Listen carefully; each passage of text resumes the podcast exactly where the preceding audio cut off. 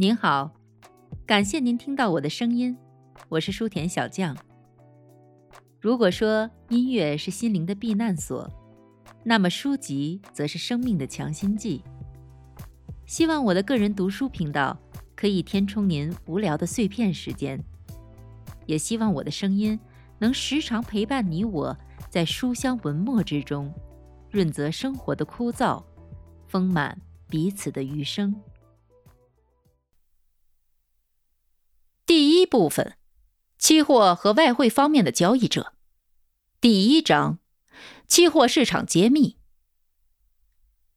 在本书所探讨的所有金融市场中，期货市场或许是最不为大多数投资者了解的一个市场。该市场也是发展最为迅猛的一个交易市场。在过去二十年中，期货市场的交易金额翻了超过二十倍。到一九八八年。美国期货市场所交易的所有期货合约，以美元计价的价值超过了十万亿美元。显然，在期货市场上交易的不只是猪腩期货。如今，期货市场已涵盖关联全球所有主要的交易市场：利率、股票、价格指数、外汇、贵金属、能源以及农产品。虽然期货市场最初源于农产品。农产品期货是期货市场最初的品种，但当前农产品期货的交易额仅占期货市场交易总金额的五分之一左右。在过去的十年里，金融衍生品、外汇期货、利率期货、股指期货被引入期货市场，如雨后春笋，迅猛发展。这些金融期货的交易额占期货市场交易总金额的百分之六十左右，能源和金属期货的交易额占期货市场的交易总金额余下百分之四十中的一半，即约百分之二十。因此，商品一词经常用来指称期货市场上的各种交易品种。这种张冠李戴的现象变得越来越多。期货市场上交易，大多数最积极的交易者，例如那些交易金融期货的交易者，交易的并不是真正的商品，而与此同时，许多商品的现货市场并没有对应的期货市场。商品一词实际上应指现货市场上的各种交易品种，而金融期货的交易对象无法冠以商品一词。许多农产品、金属等现货市场上的交易品种也没有对应的期货产品。期货市场的实质，顾名思义，就是交易的对象是商品的标准化合约。这里的商品是指黄金、金融工具，例如期限在十年以上的长期债券。期货合约规定，在将来某一特定时间和地点，交割一定数量和质量标的物。而不是在合约买卖当时就进行实物交割。例如，如果某个汽车制造商需要用于当前生产的铜，他会直接向原材料供应商购买铜。同样是这个汽车制造商，担心六个月后铜价会大幅上涨，那么他会在当前通过买入铜的期货合约，从而将铜的购入价格基本固定在当前价格。从而避免成本上升造成的损失。六个月后，如果铜价在此期间确实上涨，那么六个月后实际购入铜时，因铜价上涨导致成本提高所造成的损失，可以用现实买入的期货合约的盈利加以对冲，盈利大体可以抵消损失。当然，如果铜价在此期间不涨反跌。那么，利用期货合约来对冲就会导致期货上的亏损。但该汽车制造商在六个月后可以按比现价更低的价格购入铜。套期保值者，比如前面例子中的汽车制造商，利用期货市场的套期保值来降低现货价格，向不利于自身方向运动所带来的风险和损失。与此同时，期货市场上的交易者。即投机者力图通过研判期货价格的波动来赚取利润。投机者参加期货交易的目的与套期保值者相反，他们愿意承担价格波动的风险，其目的是希望以少量的资金来博取较多的利润。实际上，相较对应的现货交易，许多交易者更愿意选择期货交易。其中诸多的原因如下所示：第一，标准化合约。期货合约是标准化的合约，每张合约都有标准的数量和质量，所以期货市场上的交易者不必寻找具体特定的买家或卖家来建仓或清仓。第二，流动性。所有主要期货市场的流动性都很充裕。第三。做空便利，在期货市场上做多和做空同样便利。例如，在股票市场上的做空卖家必须等股价上涨，然后介入股票才能卖空。期货市场上无此限制，可以直接建立空头头寸。第四，杠杆。期货市场为交易者提供了巨大的杠杆。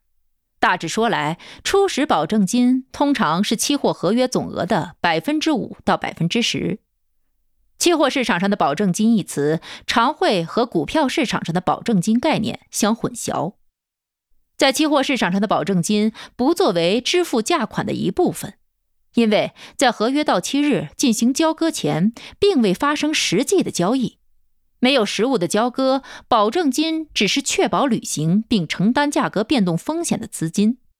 虽然期货市场为交易者提供了巨大的交易杠杆，能够以小博大，但应当强调的是，杠杆交易是一把双刃剑。缺乏自律和专业技能，随意进行杠杆交易，是大多数交易者在期货市场上亏损甚至血本无归的唯一且最重要的原因。总体而言，期货价格的波动比相关现货的价格波动要大，也比许多股票价格的波动大。期货市场之所以具有高风险市场的名声，很大程度是源于杠杆因素。第五，交易成本低。期货的交易成本很低，例如股票投资组合的管理者想通过减仓来降低持仓风险。那么，做空股指期货的交易成本与卖出相等金额股票的交易成本相比，沽空期指合约的交易成本要比卖出股票的交易成本便宜得多。第六，易于冲销。只要没有涨跌幅限制，期货市场上的持仓头寸能在任何交易时间冲销。有些期货品种规定了每日价格变动的最大范围。如果在不受人为干预、自由市场中多空达到平衡价格，高于涨停价或低于跌停价，那么此时这类期货品种的市场价格会直冲涨停板或跌停板，从而停止交易。第七，交易有担保，期货交易者不用担心交易对家的财务状况是否稳定可靠。商品结算所为所有期货交易者提供担保。鉴于衍生产品的结构特点，期货品种与对应现货品种联系紧密，套利行为的存在能确保两者价格的偏离幅度相对较小，偏离时间相对短暂。期货价格的变化与对应现货价格的变化是相似匹配的。如今，期货交易主要都集中在金融期货交易。许多期货交易者在做金融期货交易，如股指期货、国债期货、外汇期货等。实际上，他就是在做股票、债券和外汇的现货交易。这点请要牢记。因此，期货交易者在本部分接下来的访谈中所发表的观点看法。与只做过股票、债券，而从未在期货上投机冒险过的读者也有直接的联系。第二章，银行间货币市场的定义。银行间货币市场的交易场所遍布全球，各自的交易时间依次相连，从美国的银行中心开始，到澳大利亚，到远东，再到欧洲。最后重新回到美国，二十四小时全天候交易，堪称日不落的交易市场。例如，假如日本的某家电子制造商向美国出口销售其生产的音响设备，双方约定以美元结算，六个月内结清货款。在未收到货款前，这位制造商容易遭受因美元对日元贬值而造成的汇兑损失。如果该制造商设法将美元对日元的汇率固定，就能确保利润不变。免受汇兑损失，它可以进行套期保值交易，即在银行间货币市场上卖出与货款金额相等的美元，将来实际交割的日期就是该制造商预计收到美元货款的日期。交割时所用的汇率就是银行现在报出的汇率，也就是该制造商为防美元贬值想固定的汇率。银行间货币市场上的投机者通过判断汇率的波动来赚取利润。例如，某个投机者预计英镑对美元将贬值，那么他在银行间货币市场上就可简单的卖出英镑的远期合约。银行间货币市场的所有交易都以美元计价。又比如，某位投机者预计英镑对日元将贬值。那么，他将买入一定金额的日元，并卖出等额的英镑，即所买日元和所卖英镑都以美元计价，两者换算后的美元金额相等。听众朋友们，本集播讲完毕，感谢您的收听，欢迎您关注书田小将的频道，我将持续为您更新。也希望大家能多多支持我，点赞收藏，您的支持也将成为我继续前进的动力。咱们下集再见。